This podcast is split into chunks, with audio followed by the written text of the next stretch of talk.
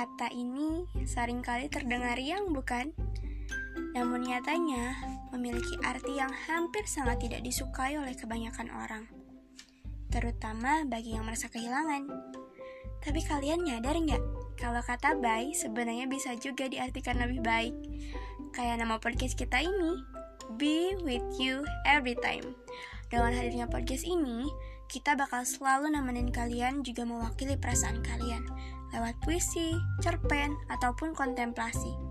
Tidak melulu tentang kehilangan, kesepian, ataupun kegalauan, kita juga bakal berbagi kebahagiaan.